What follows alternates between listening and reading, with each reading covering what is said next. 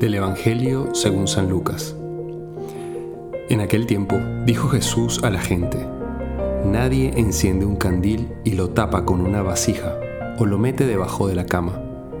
Lo pone más bien en el candelero, para que los que entran tengan luz. Nada hay oculto que no llegue a descubrirse, nada secreto que no llegue a saberse o a hacerse público. A ver si me escucháis bien. Al que tiene se le dará, al que no tiene se le quitará hasta lo que cree tener. Hace poco estaba conversando con una prima que vive en Europa y bueno, me comentaba, ella tuvo una experiencia de Dios hace tiempo, empezó a acercarse, empezó a practicar pues bueno, su fe católica, va a misa, este, de vez en cuando reza, hace apostolado, busca hacer el bien a las personas que le rodean y ella es una mujer, está en la universidad, eh, su segundo año creo. Y la verdad irradia mucha paz, mucha alegría. Y me contaba que amigos y amigas han empezado a preguntarle como que qué hace. O sea, que por qué va a misa. Eh, incluso alguna amiga ya empezó a acompañarla y ya se hizo común. Eh, otra amiga también recientemente, ya van como tres amigas que van a misa con ella. Algún amigo se ha empezado a, hacer como que preguntas un poco más profundas sobre la fe y se está acercando más quizás a través de, de lo racional, de lo intelectual. Cada quien tiene un camino distinto para llegar a Dios. Unos lo hacen quizás a través de, primero de lo racional y luego llegan a los sacramentos, otros directamente a través de los sacramentos. Pero a, lo que voy, ¿a qué voy con esto? Jesús hoy habla en el Evangelio de, de ser luz y que nadie enciende una luz para taparlo taparlo con una vasija o meterlo debajo de la cama, sino que la luz se pone en un candelero para que los que entran tengan luz. Dios nos está hablando de que te ha dado a ti unos talentos y, quiere que tú seas luz con esos talentos para la gente que te rodea. Que la gente pueda ver en ti algo distinto. Ojalá, tanto tú como yo, que estamos escuchando este podcast y que queremos hacer oración con este podcast, Em, pensemos por un momento, ¿estoy siendo luz con mi vida? ¿Vivo de modo coherente mi, mi fe? Mi relación con Jesús es tan cercana y mi amor a Él es tan grande que emano algo de paz y de luz y alegría a los que me rodean. Seré capaz de que algunas personas se acerquen a mí para preguntarme, ¿sabes qué haces tú? Porque tienes algo distinto. Te veo como con mucha paz, mucha tranquilidad, siempre estás alegre. Eh, o afrontas la vida de modo distinto, incluso en la dificultad. ¿Qué haces? Jesús nos quiere decir hoy que seamos luz.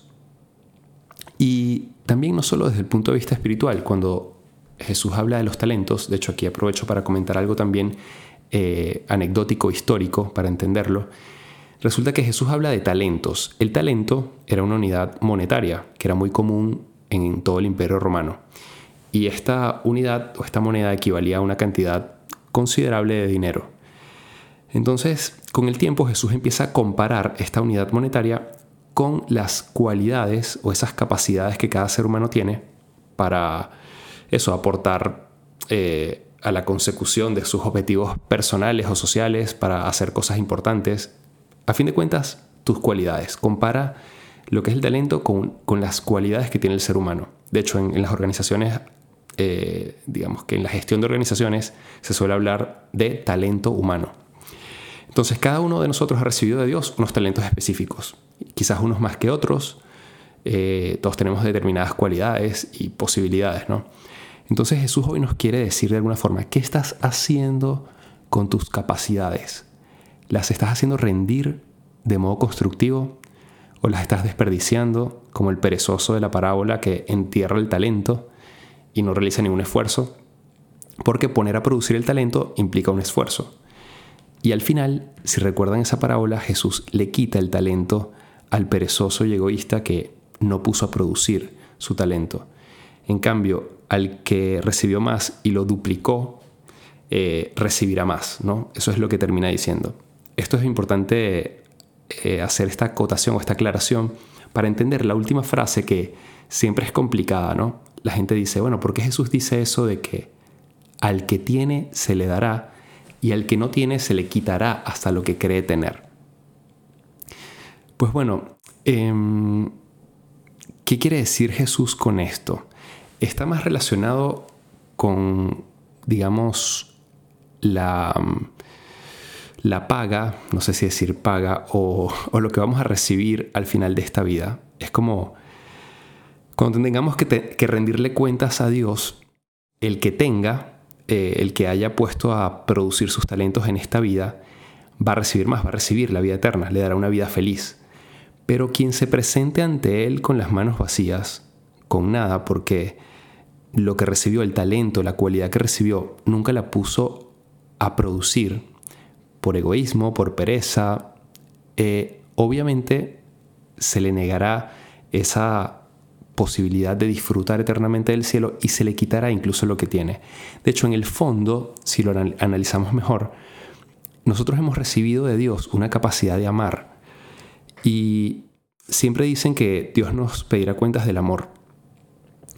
Quien ama más todos sus talentos los va a poner al servicio de los demás y va a servir, va a ser luz para los demás desde el punto de vista espiritual, desde el punto de vista material. Y esa capacidad de amar, si no la pusiste en servicio durante tu vida, no solo perderás el premio, sino incluso esa capacidad de amar se te quitará, porque de hecho se cree que en el infierno más bien experimentaremos todo lo que experimenta alguien egoísta, alguien iracundo, eh, ese odio, ese, esa desesperación, esa amargura que vive la persona que no ama, la persona egoísta, la persona que odia.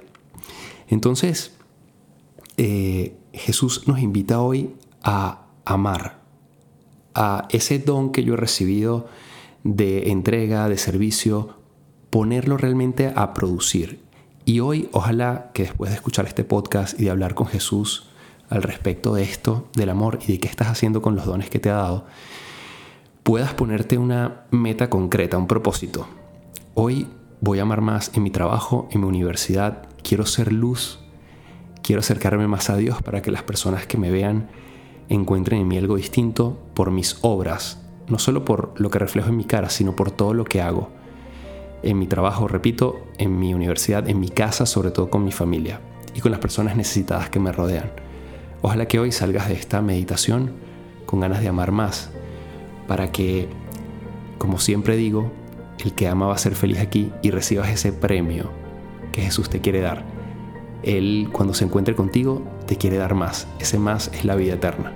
Entonces, pidámosle a Dios esa gracia de amar más para que algún día podamos disfrutar, disfrutar con Él ese regalo de la vida eterna. Te el Padre Jesús Rodríguez.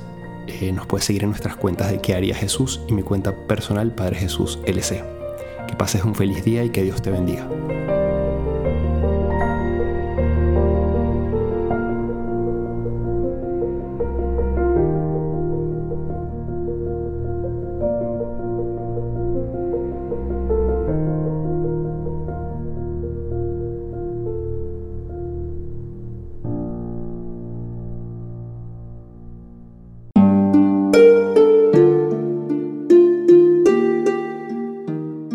Hola, ¿qué tal? Perdón por la interrupción, pero quiero invitarte a escuchar el nuevo podcast de Juan Diego Network que se llama Oraciones de la Noche. Ahí te voy a acompañar antes de dormir, así que no tienes excusa para no escucharlo. ¿Y qué vamos a hacer? Pues yo te voy a ir guiando para que te relajes, te prepares para dormir y haremos una oración juntos. ¿Qué te parece? ¿Nos vemos pronto entonces?